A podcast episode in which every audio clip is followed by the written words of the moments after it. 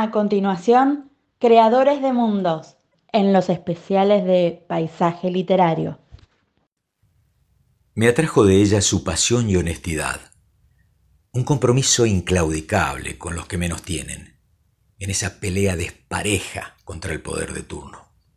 Con absoluto rigor, corta de raíz cualquier tentativa panfletaria, y en esa lucha quijotesca se planta combativa y radical en una India atravesada por un sinnúmero de castas, con inequidades milenarias. La autora del reconocido éxito internacional El Dios de las Pequeñas Cosas combina en sus escritos la precisión de los hechos con la verdadera precisión de la poesía, como diría el afamado lingüista Noam Chomsky. Y es esa lucidez, esa articulación de ideas, ese coraje, sopesado con un sosegado e inteligente espíritu de denuncia, las causas por las cuales hoy les traigo a esta monumental creadora india.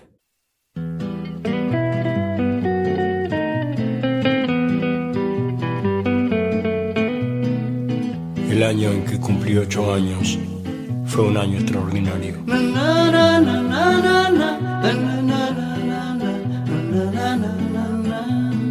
Empecé a pegarle con la izquierda, me regalaron un libro de Salgari y descubrí que el ángel de la guarda vivía escondido en un armario. Yo habría dado la vida a los ocho años por pasar la manito por el pelo del caballo, del llanero solitario hay plumas que nos marcaron. Por una u otra razón están indisolublemente unidas a nuestra historia personal, a nuestros recuerdos.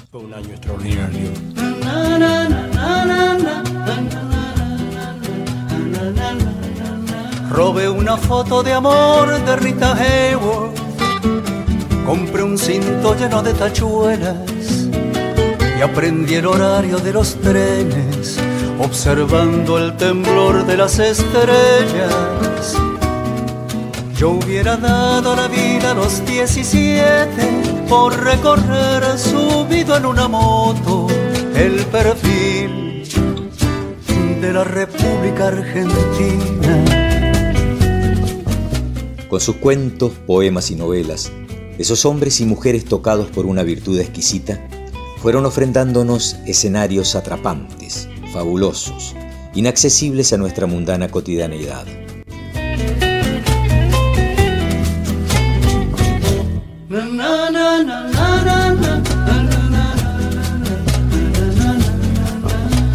El año en que cumplí los 24 fue un año extraordinario.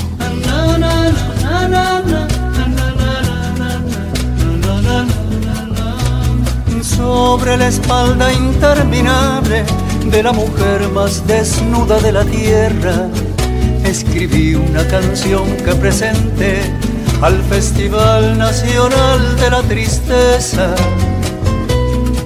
Yo hubiera dado la vida a los 24 por cantar una canción de amor con la fuerza del avión de Casablanca. A sus letras mágicas les debemos los sueños más hermosos, pero también nuestras más pavorosas pesadillas. Son el combustible de la imaginación, esa llama que mantiene nuestros miedos y anhelos encendidos. Rita Hayworth en la foto ya no baila. El cinto con tachuelos se ha perdido. Y en el Museo de Cera de París está el caballo del llanero solitario.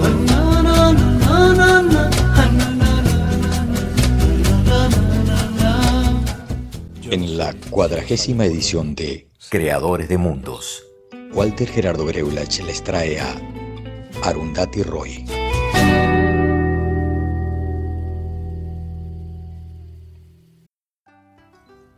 Arundhati Roy nació en Shillong, al noreste de India, en 1959.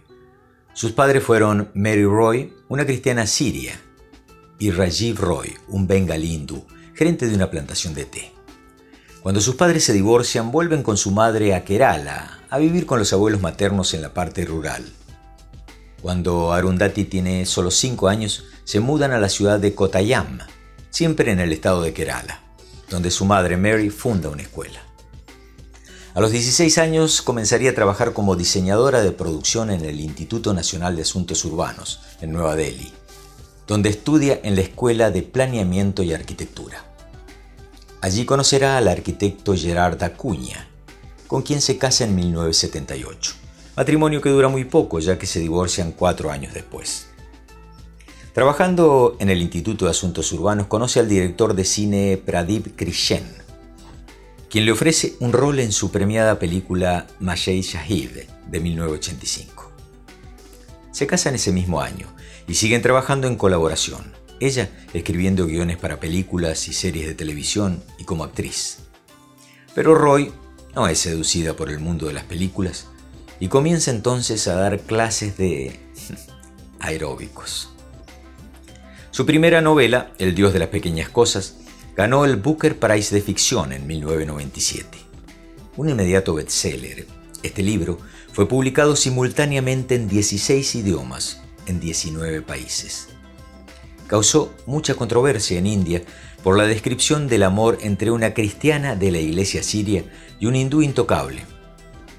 Ambientado en Kerala, como dijimos una provincia rural del sur de India, es la historia de los gemelos Esta y Rahel, que en su reunión después de 23 años recuerdan los eventos sucedidos en 1969 que terminan con la muerte accidental de su prima inglesa, Sophie Moll.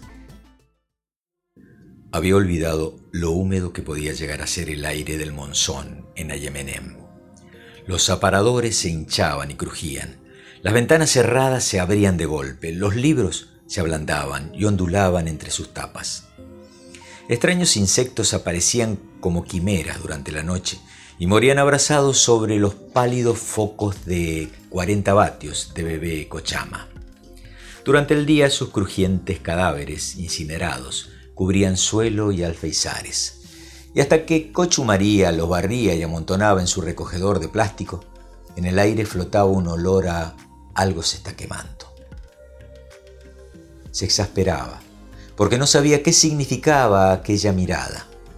La situaba a medio camino entre la indiferencia y la desesperación.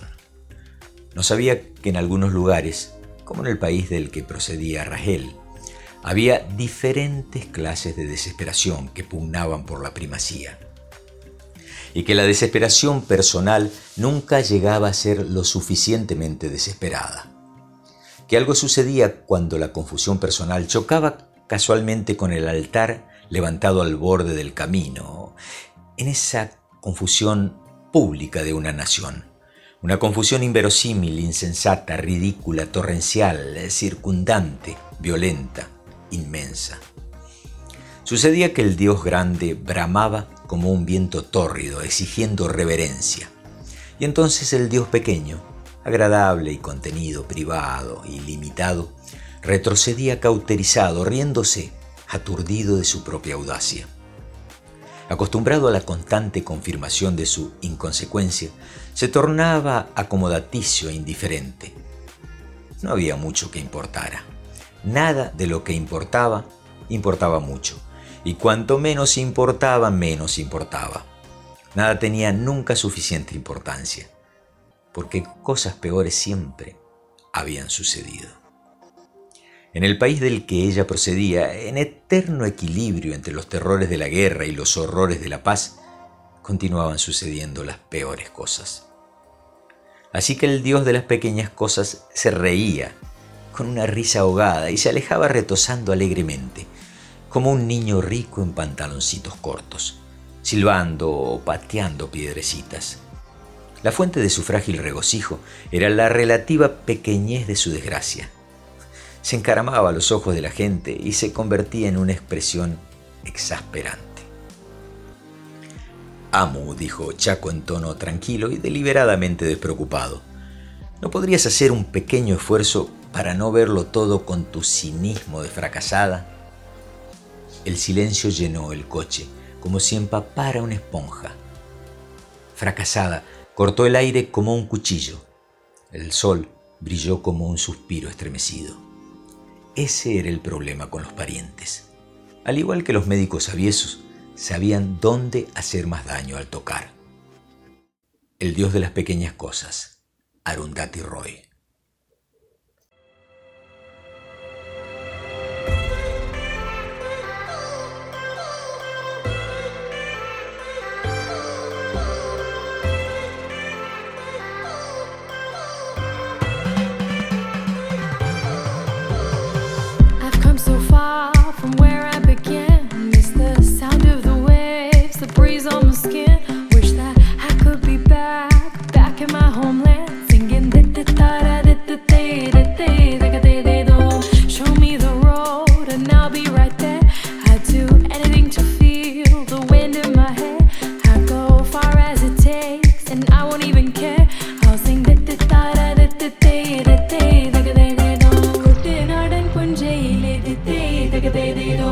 what you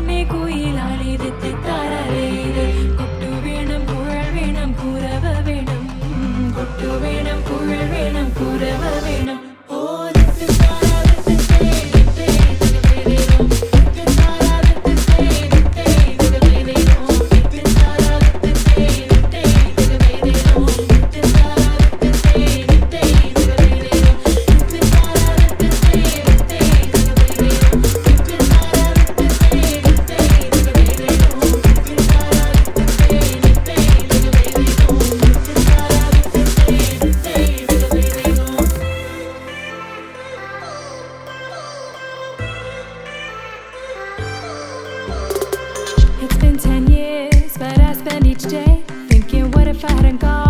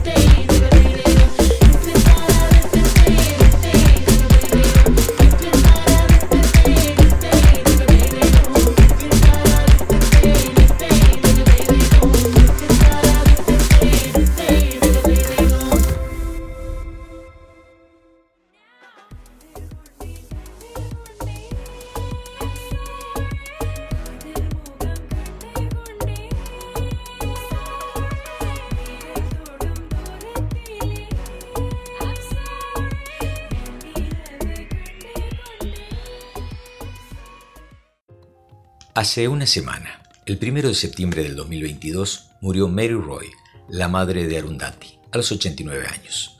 Esta señora fundó la escuela de Corpus Christi en Kottayam en 1961, que luego cambiaría al nombre de Palikodam, en donde trabajaría hasta el año pasado en la dirección de esta escuela. Allí se les enseña a los niños de hasta tercer grado solamente en su lengua madre, el Malayalam. En la comunidad cristiana siria a la cual pertenecía Mary, las mujeres no tenían el mismo derecho que los hombres a la herencia de los bienes de sus padres muertos. Entonces Mary demanda a su hermano para poder acceder de manera igualitaria a la herencia paterna. El pleito duraría 39 años y finalmente en el 2009 se juzga en su favor. Por ello, entre otras batallas, es considerada una líder de la lucha por los derechos de la mujer. Su hija Arundhati heredó el espíritu guerrero de su madre, ya que es una activista política que se ha dedicado a denunciar no solo al gobierno de India, pero también a los Estados Unidos, por sus guerras imperiales alrededor del mundo. Sus críticas fueron vertidas en libros de no ficción como El costo de vivir de 1999 un ataque muy crítico al gobierno indio por su manejo de la cuestionada represa del Valle en Armada y por el programa de pruebas nucleares. Poder político sale en el 2001 y es un libro de ensayos. El álgebra de justicia infinita es una colección de artículos periodísticos y guía de la persona común al imperio, que data del 2004. Desde entonces ha publicado una colección de ensayos examinando el lado oscuro de la democracia contemporánea en India, escuchando al Saltamontes, Notas de campo sobre democracia, del 2009. La India vive en varios siglos a la vez, sin saber muy bien cómo nos las arreglamos para avanzar y retroceder simultáneamente. En cuanto a nación, los indios envejecemos empujando hacia afuera desde el centro, añadiendo unos pocos siglos a cada uno de los extremos de nuestro extraordinario currículum vitae. Crecemos igual que la cabeza de un pez martillo, con dos ojos que miran en direcciones diametralmente opuestas. Por una parte, nos enteramos de que los países europeos consideran la posibilidad de modificar sus leyes de inmigración a fin de permitir la entrada en ellos de ingenieros informáticos indios. Por otra parte, nos llega la noticia de que un Nagasatú, uno de los ascetas guerreros miembros de la secta Shaiva, que van siempre desnudos y jamás se cortan el pelo, arrastró con una maroma atada a su pene, el coche del recaudador de impuestos de un distrito, mientras éste, su esposa y sus hijos iban solemnemente sentados en su interior. En cuanto a ciudadanos, los indios subsistimos gracias a una dieta habitual de matanzas por odio entre castas y pruebas nucleares, destrucción de mezquitas, desfiles de modas, quema de iglesias y redes cada vez más amplias de telefonía móvil, semiesclavitud y revolución digital, infanticidio femenino y crack del Nasdaq. Maridos que queman vivas a sus mujeres por no haber percibido la dote prometida y una deliciosa colección de ganadores del título de Miss Mundo. No se crea, sin embargo, que juzgo como un sistema simplista de valores esta peculiar forma de progreso y trato de insinuar que lo moderno es bueno y lo tradicional malo, o viceversa pero me cuesta adaptarme, tanto en lo personal como en lo político, a su esquizofrénica naturaleza. Y no solo por lo que se refiere a la oposición antiguo-moderno, sino también a la absoluta falta de lógica que creo advertir en el conjunto de la vida nacional de la India en la actualidad. Cada noche al volver a casa, en la calle donde vivo, Paso ante grupos de trabajadores demacrados que cavan zanjas para tender la red de cables de fibra óptica que acelerará nuestra revolución digital. Trabajan en medio del duro frío invernal a la luz de unas pocas velas. Da la sensación de que el pueblo indio fue conducido hasta una estación de embarque, igual que un rebaño de ganado, y después se le hizo subir a dos convoyes distintos eh, de camiones, uno infinitamente largo, y otro muy cortito, que avanzaron decididos en direcciones opuestas. El convoy corto va camino de un brillante destino, en algún lugar situado muy cerca de la cima del mundo. El otro convoy simplemente se funde con la oscuridad y desaparece. Extracto de Mi corazón sedicioso del 2020. Arundhati Roy.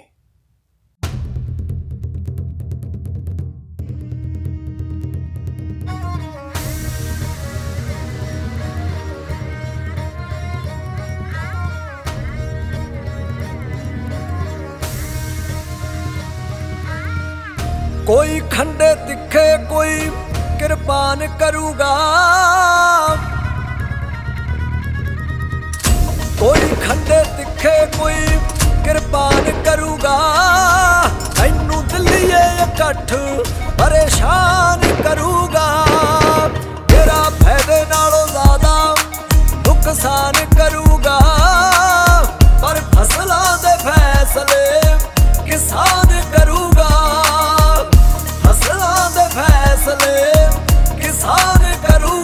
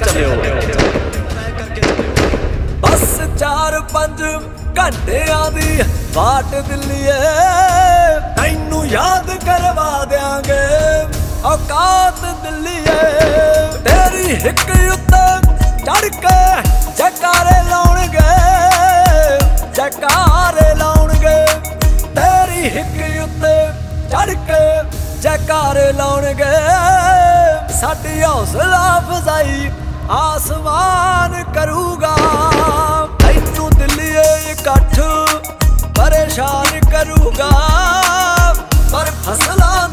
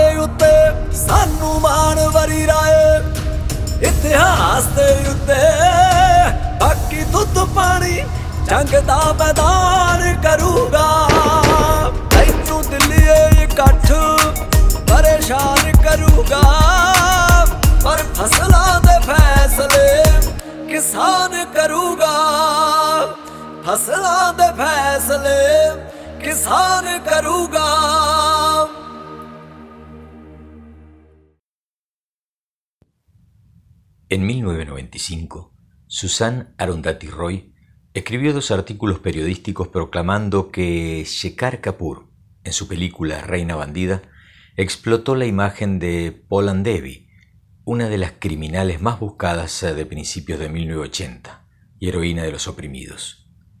Sus columnas provocaron un escándalo, incluso un gran caso judicial, y Roy se apartó de la vida pública para retornar a la escritura de su primer novela. Pero los problemas legales la acompañarían.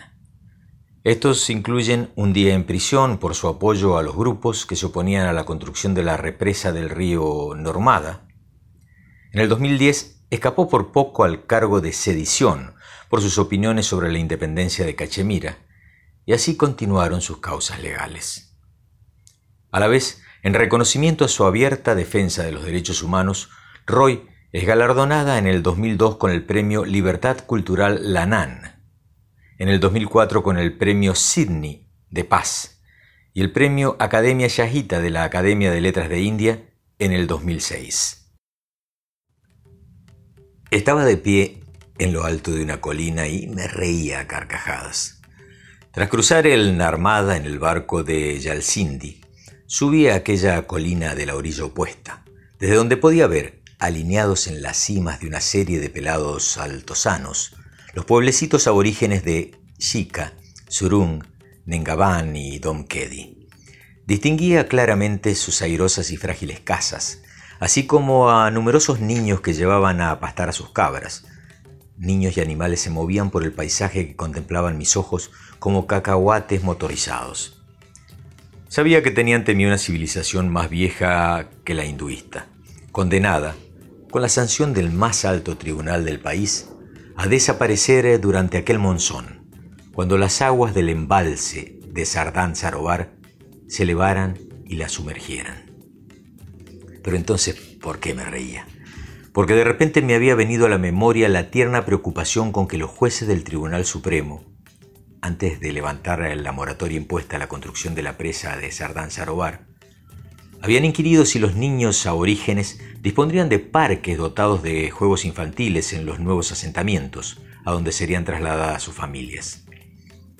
Los abogados, que representaban al gobierno, se apresuraron a asegurar a sus señorías que así era y que todos los parques tendrían columpios y toboganes. Levanté los ojos al cielo infinito. Los bajé hasta el río que corría tumultuoso ante mí y por un instante, corto, muy corto, lo absurdo de todo aquello convirtió mi ira en risa. Que ello no se tome, sin embargo, como una falta de respeto hacia nuestros jueces supremos. Debo manifestar que no soy ni mucho menos enemiga de la vida ciudadana. He vivido en un pueblo, conozco por experiencia propia el aislamiento de la vida campesina, sus desigualdades y su latente salvajismo. No soy enemiga a ultranza de las políticas de desarrollo, ni hago bandera de la defensa contra viento y marea de las costumbres y las tradiciones ancestrales. Pero soy muy curiosa, y la curiosidad me llevó al valle de Narmada. Un sexto sentido me dijo que se trataba de un punto neurálgico, que era un lugar en que los frentes de batalla se hallaban definidos con claridad, y detrás de ellos los ejércitos contendientes estaban formados ordenadamente a la espera de entrar en combate que era un lugar en que resultaría posible desenredar, no sin esfuerzo, la espesa maraña creada por la acumulación de esperanza, ira, información, deformación interesada de la información, artificios políticos, intereses de empresas constructoras, ideología pseudo-socialista, activismo radical, subterfugios burocráticos, emotividad mal informada y, por descontado, los omnipresentes y siempre equívocos políticos de la ayuda internacional.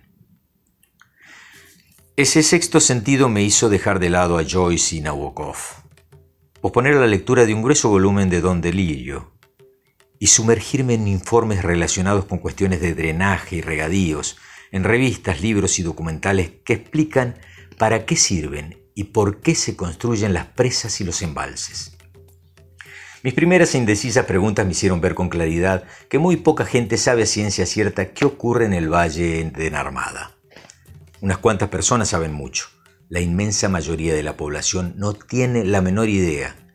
Y sin embargo, casi todo el mundo manifiesta opiniones apasionadas acerca de esa cuestión. Nadie es neutral. Pronto me di cuenta de que avanzaba por un terreno sembrado de minas. Es posible que como nación hayamos agotado nuestro cupo de héroes para este siglo.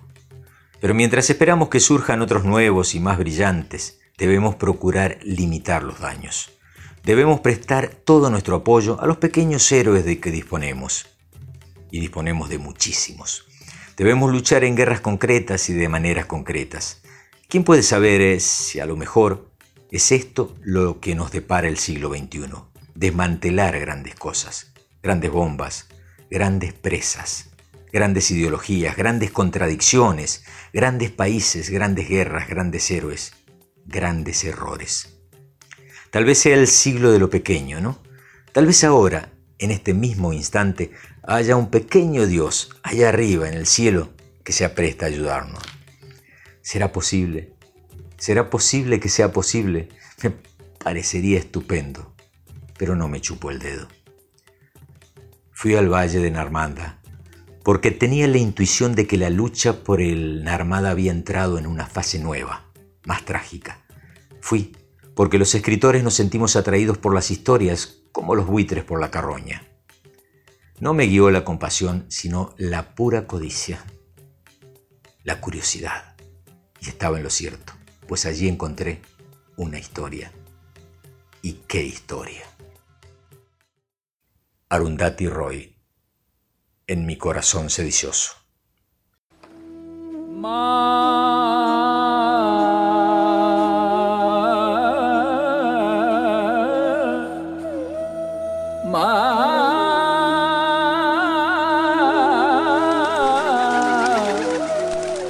शत शत प्रणाम मा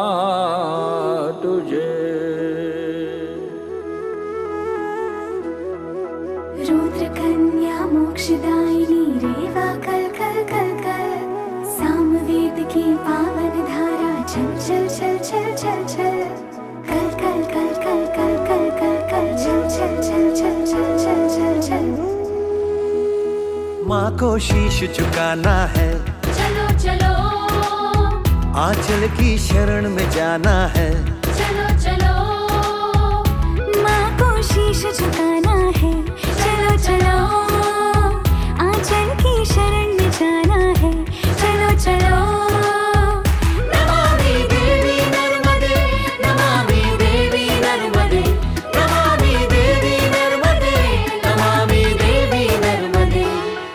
शत प्रणाम माँ तुझे शत शत प्रणाम माँ तुझे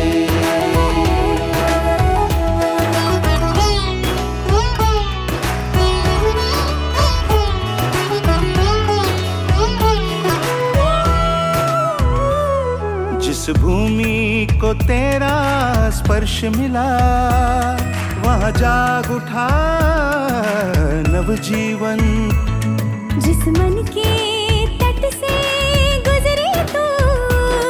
बस धन्य हो गया वो मन। ओ तूने साँसें दी और दी। तूने प्राण दिए और धड़कन दी। ये शाश्वत प्रेम निभाना है। चलो चलो।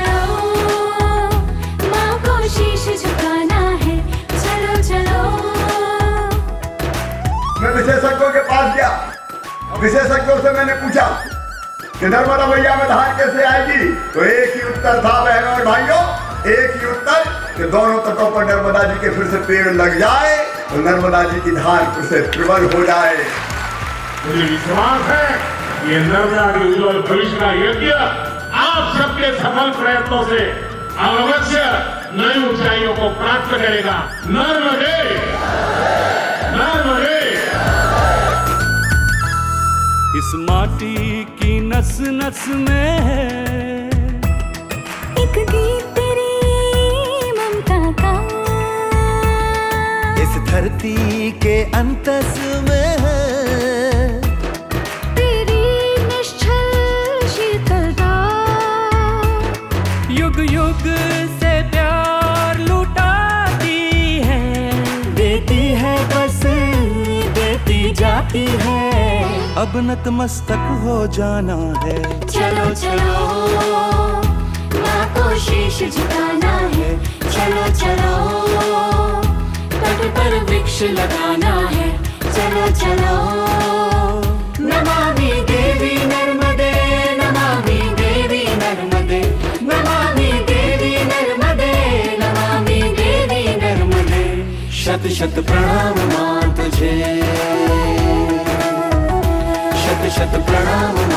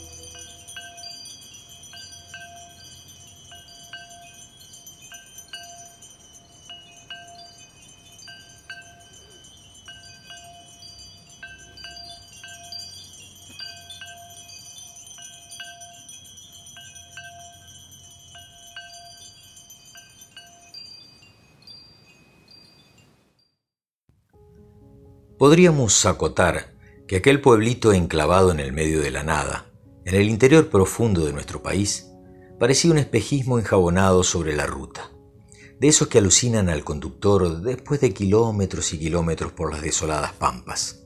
Pintoresco, acogedor, por lo menos ante el primer vistazo, poseía algo insanamente artificial cuando se lo apreciaba con más detenimiento. Arroyito Azul no debía tener más de 700 habitantes, Todas sus calles estaban impecablemente asfaltadas y en los postes de las farolas relucía el bronce artísticamente tallado. Unas 800 casitas, inquietantemente similares y vacías, se apiñaban sobre la avenida principal y sus ocho cortes transversales. La mayoría lucían recién arregladas. Una escuela primaria, correo, registro civil, capilla, dos almacenes y el edificio de la sede municipal alegremente decorado matizaban el paisaje urbano. Aunque lo que realmente acaparaba la atención del más que ocasional visitante era la fachada del Club Social y Deportivo Patria. Con las puertas de azul marino y el techo de un rojo furioso, ocupaba cuatro cuadras completas en las que se desperdigaban una cancha de fútbol con pasto sintético y tribunas para 5.000 personas, cuatro canchas de bocha, una gran pileta con trampolines a distinta altura y un polideportivo rodeado de una pista de atletismo de tartán, con relucientes baldosas verdes. Un conjunto de redes y tableros permitían la práctica de casi cualquier actividad atlética que uno quisiera. El caserío se apiñaba al final de un amplio valle, entre el arroyo de las piedras y los cerros dorados. Transcurrió la mayoría de su historia como un paradisíaco lugar, donde un pueblito feliz vivía del cultivo de tierras bastante fértiles. Llegó a tener más de 4.600 pobladores en el censo del 90. Hace como 20 años llegaron ellos, los compradores de tierra, y su suerte quedó hecha añicos. En solo cinco abriles el 80% de los campos quedaron en manos de extraños y el pueblo se fue secando. Dos de tres casas estaban deshabitadas y cada vez transitaban por sus caminos más ancianos y menos jóvenes. El de sangre había resultado dolorosamente soportable para quienes se la jugaron quedándose o para aquellos que simplemente no tuvieron otra opción. Entonces, para colmo de males, 19 meses atrás comenzó a cambiar el viento. En la plaza mayor del pueblo tenía cuatro, y en uno de los bancos nuevos se encontraba José Antonio Planisic, el delegado municipal del pueblo. Era un bello lugar con juegos infantiles, pinos, palmeras y canteros repletos de petunias y pensamientos. En el centro, una fuente con un cupido en lo más alto era rodeada por dibujos de animales en exquisitos collages de baldosas. El pelado, cejijunto, miraba sin ver la ronda de sapos y tortugas que desde su base tiraban chorritos por la boca. Qué hermoso que está mi arroyito, musitó con falso orgullo, sabiendo que el panorama sería perfecto si no fuera por la escasez de gente. Un grupo de 15 niños, eh, no quedaban muchos más, se divertían en los toboganes, hamacas y subibajas. Unos cuantos llevaban en su boca y nariz una especie de bozal blanco, que no era otra cosa que un filtro de aire. Últimamente era común ver a los arroyo azulinos usando este tipo de protectores. Los índices de enfermedades respiratorias, cánceres y afines se habían disparado a partir de que la brisa bajara desde el llano, que el viento cambiara su rumbo. José Antonio Planicica alzó la vista. Le pesaban los párpados. La tristeza lo cansaba peor que cualquier actividad física. En la mañana temprano le avisaron que el menor de los troncosos, aquel que había nacido malformado, falleció en la clínica del pueblo. En los meses pasados, los casos de alumbramiento con este tipo de problemas empezaban a volverse comunes. El Toño observó con los ojos empañados a los chiquitos jugando. De seguir así la cosa, en poco tiempo la plaza se vestiría de silencio y nadie parecía estar dispuesto a oponerse a la vaca sagrada del país. No se daban cuenta de que su leche nos estaba envenenando. Nuestra gente prefería emigrar y abandonar todo y los políticos opositores miraban para otro lado, sabiendo que en un futuro podrían también beber de esas ubres que sean no hubiese cambiado de dirección la puta corriente de aire, porque fue allí que se jodió mi vida, pensó el hombre compungido. Cuando 20 años atrás llegaron trayéndoles el progreso, muchos los recibieron con bombos y platillos. Asfaltaron las calles, pusieron cloacas y alumbrado público nuevo y hasta un laboratorio le montaron a la escuelita. El centro asistencial se transformó en una moderna clínica envidia de todo el valle, con unos jardines bellísimos y un cementerio parque gratis para los arroyo azulinos. Ni hablar del club, que al inaugurarlo fue noticia en todos los medios periodísticos del país. En los primeros meses se vivió todo con gran expectativa. Los que no vendieron sus campos pensaron que habían obrado acertadamente. Ellos bajaban seguido al poblado. Siguió rememorando el Toño sumergido en su mal humor. Organizaban fiestas en fechas patrias y sorteaban electrodomésticos. Si hasta para el comienzo del milenio regalaron un auto que se lo sacó la familia del Pichón Luna. Ya no están más, se fueron, ya hace un año, cuando falleció la esposa de un cáncer eh, pulmonar. Eh, la hija la había antecedido en el ascenso al cielo, solo por un par de semanas. Cuando el viento rebotaba en los cerros, eh, como que la cosa pasaba desapercibida, el peligro no era tanto, o por lo menos parecía no serlo. Entonces no miraban a los extraños como ahora, con una mezcla de resentimiento y miedo. Siempre quise servir a mi pueblo, poder eh, llegar a ser la cabeza de mi comunidad, y ahora que al fin lo logré, me cae toda esta mierda, susurró con las manos crispadas conteniendo el escuálido aliento que aún lo mantenía en pie. Él también estaba enfermo, con los pulmones reventados, llenos de líquido, como le dijo su amigo el doctor. Pero lo que más lo incomodaba no era lo físico, sino la vergüenza que parecía horadarlo todo, porque él, él supo desde el principio lo que ellos se traían entre manos, y cuando vio los aviones de la muerte cargados de Roundup sobrevolando el llano, terminó de confirmarlo. Y vaya si no pensó en enfrentarlos, en contarle a su gente la ponzoñosa mentira que había tras toda esa beneficencia. Allí fue que astutamente le ofrecieron el cargo desde el partido gobernante y después llegó el puntero con el bolso de dinero tapeando sus labios. Pero ¿de qué carajos le servían ahora la casa ampliada, el televisor plasma o la camioneta 4x4?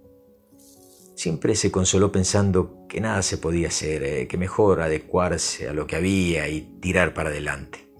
Su tarea era callar las voces de los díscolos, desmovilizarlos por las buenas o por las malas, y arrear a su gente, a la gente de ese pueblito, dulcemente, al matadero. Rata feliz, cobarde, corrupto, puede hacer te pudras en el infierno, se insultó, no con palabras, sino con ronquido entrecortado, único sonido capaz de ser emitido por su destrozado pecho. La gran bendición de la República, la que ha modernizado a tantos pueblos a lo largo y a lo ancho del territorio nacional, la que logró en poco tiempo el enriquecimiento de empresarios y políticos sin escrúpulos, ese, ese cultivo perverso de solo cuatro letras, el secreto mejor guardado de la década ganada. Se transformará en poco tiempo en la gran maldición de la historia patria, pensó compungido el delegado municipal. El Toño veía en sus sueños recurrentes extensiones infinitas de campos secos, chupados de nutrientes para las futuras generaciones, poblados fantasmas, ríos y arroyos ponzoñosos de productos químicos, hombres y mujeres sin alma, con bozales blancos deambulando por caminos polvorientos. Quizás no fuese tan así, su pensamiento pecara de extremista, tal vez hubiese un chin de esperanza, intentó pensar Planisic, mirando el cielo de un azul hechicero. Por ahí en algún lugar aún subsistían personas dispuestas a luchar, tipos que conociesen la atrocidad que se estaba cometiendo y tuviesen los huevos de enfrentarlos, de echarlos a propios y extraños, a patadas. En varios países de Europa, en Japón y hasta en el mismo Perú ya lo habían logrado, pero para él era demasiado tarde, nunca tendría el coraje, ni la salud, ni la autoridad moral para hacerlo. Su hermoso y adorado pueblo en poco tiempo sería historia. Unos bocinazos en la ruta que los unía a la ciudad lo trajeron a la realidad. Las parcas, disfrazadas de camiones de Monsanto, cargados con soja transgénica y glifosato, cruzaban el valle. El viento el maldito viento embrujaba el pelo reseco de Toño, y mientras peinaba sus lágrimas, arrojaba aromas de muerte sobre arroyito azul. Las parcas llegaron con el viento. De Walter Gerardo Bereulach.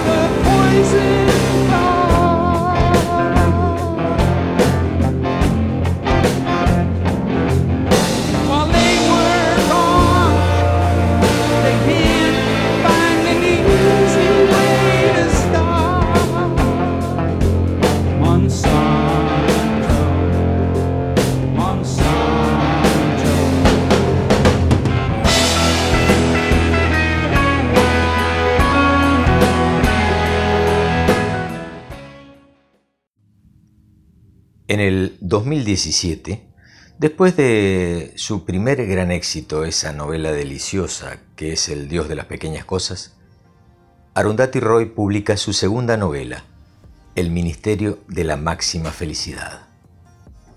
Este trabajo amalgama historias personales con temas de actualidad, usando un gran número de personajes, incluyendo una mujer trans y un luchador de la resistencia de Cachemira como forma de explorar la India contemporánea. Estas son algunas citas del libro El Ministerio de la Felicidad Máxima. Normalmente nuestra parte del mundo es un poco como un huevo duro. En su superficie monótona esconde en su corazón una yema de una violencia atroz. Es nuestra ansiedad constante sobre esa violencia, nuestra memoria de sus pasadas labores y nuestra temor por futuras manifestaciones que establece las reglas para que un pueblo tan complejo y tan diverso como el nuestro continúe existiendo, continúe viviendo junto, nos toleremos y de tanto en tanto nos matemos. Mientras el centro soporte, mientras la yema no se derrame, estaremos bien. En momentos de crisis, ayuda un poco a ver el panorama general. Si me perdonan por hacer esta observación un tanto prosaica, tal vez eso es la vida, o termina siendo así la mayor parte del tiempo, un ensayo de una representación que eventualmente nunca se materializa. No sé dónde parar o cómo seguir. Eh, paro cuando no debiera y sigo cuando debiera parar. Hay cansancio, pero también hay desafío Juntos me definen en estos días, juntos me quitan el sueño y juntos restauran mi alma. Hay muchos problemas sin solución a la vista. Amigos se vuelven enemigos. Si no vocalizan, entonces en silencio, los reticentes. Pero todavía me falta ver que un enemigo se convierte en amigo, pero no parece haber esperanza.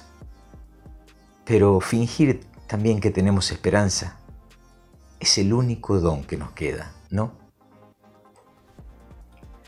Vi a un hombre en el puente a punto de saltar eh, y le dije, no lo hagas. Él dijo, nadie me quiere. Yo dije, Dios te ama.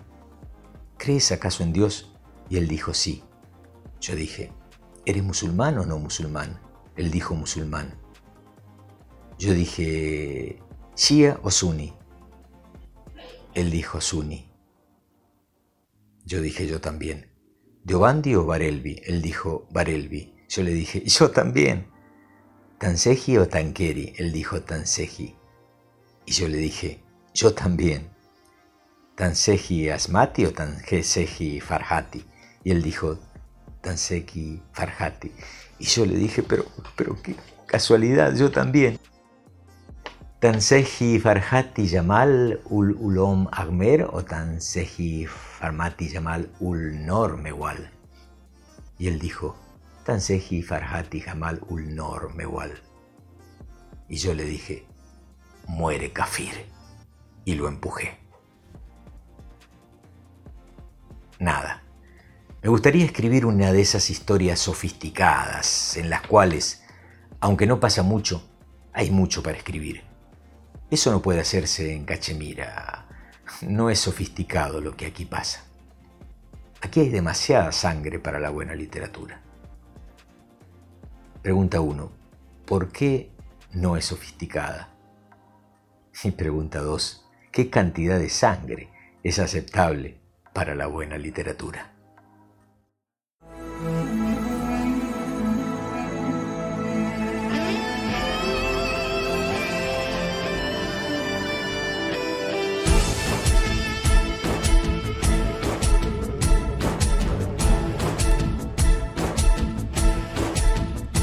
क्या गुलाम लगते हैं तुम्हारे जो ऐसे जंजीर में खड़े हैं? ये कैसे मासूम खूब बहाए? ये किसकी कश्मीर में खड़े हैं? है जिनको आज़ादी की तमन्ना, वो जल रहे थे, वो जल रहे जिसने आग जन्नत में है लगाई, वो हाथ खुद भी तो जल रहे हैं। गर्म की तुम तकदीर लिखो, सबसे पहले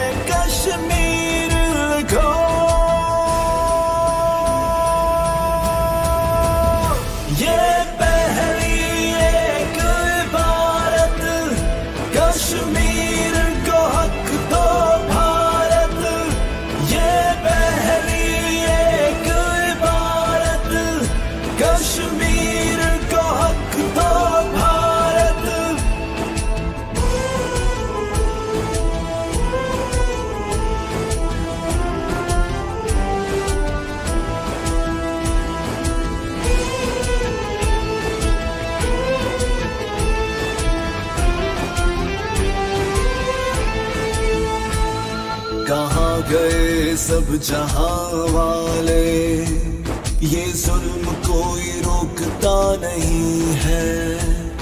ये कैसा जालिम है, देखो जिसको भरा जमाना टोकता नहीं है। तू हमारी मर्ज़ी पे ना हो पाते हम अपनी मर्ज़ी का साथ देंगे। तू फिजाए आज़ाद कर हमारी हम अपनी मर्ज़ी से सांस लेंगे। गर्म की तुम तकदीर लिखो सबसे पहले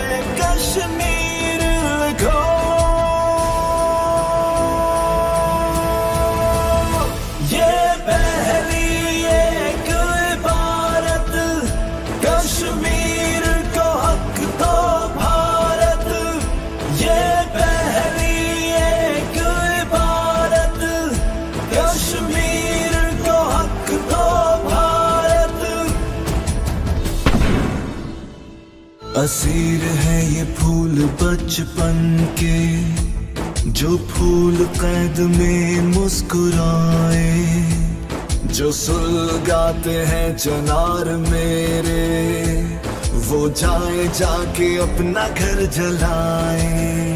खुद से आज़ाद वादा किया है, लेके जाएँगे आज़ादी अपनी।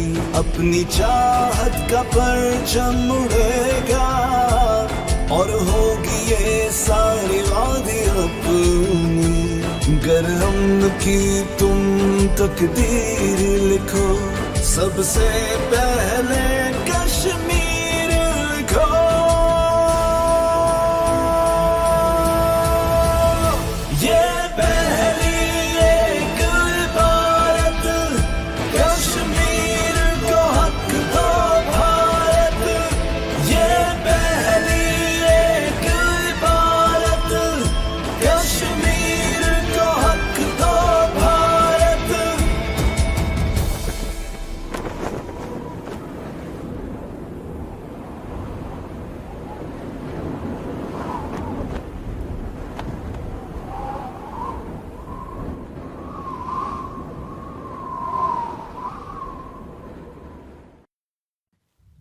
Textos extraídos de Consejo Británico y de Británica.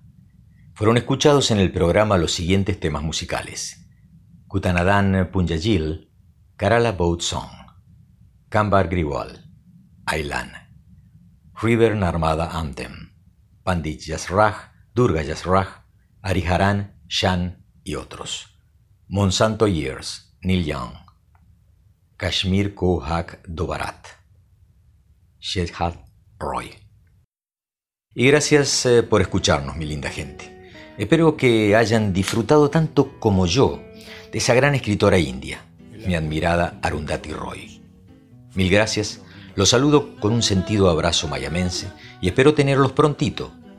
Agradecido también a Gustavo y a Cecilia por cederme un poquito del aire de sus paisajes literarios. Walter Gerardo Breulach, su eterno servidor, se despide de un nuevo Creadores de Mundos. Yo habría dado la vida a los ocho años por pasar la manito por el pelo del caballo, del llanero solitario.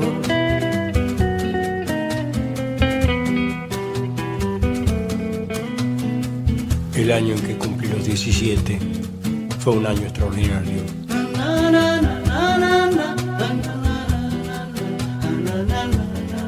Robé una foto de amor de Rita Hayworth.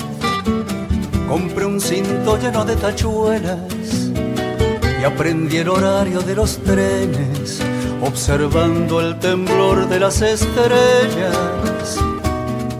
Yo hubiera dado la vida a los 17 por recorrer subido en una moto el perfil de la República Argentina.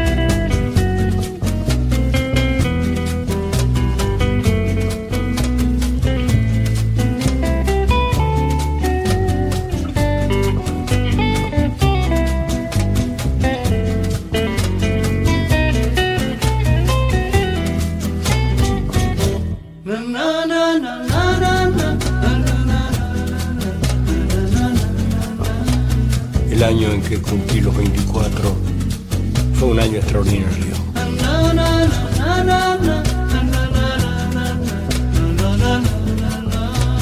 Sobre la espalda interminable de la mujer más desnuda de la tierra, escribí una canción que presenté al Festival Nacional de la Tristeza.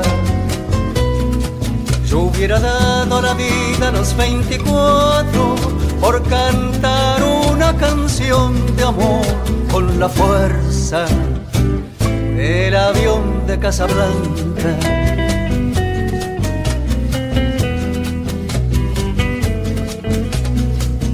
Yo no sé si los años por venir serán extraordinarios.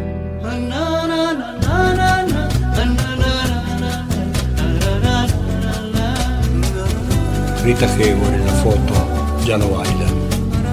El cinto con tachuelos se ha perdido. Y en el Museo de Cera de París está el caballo del llanero solitario.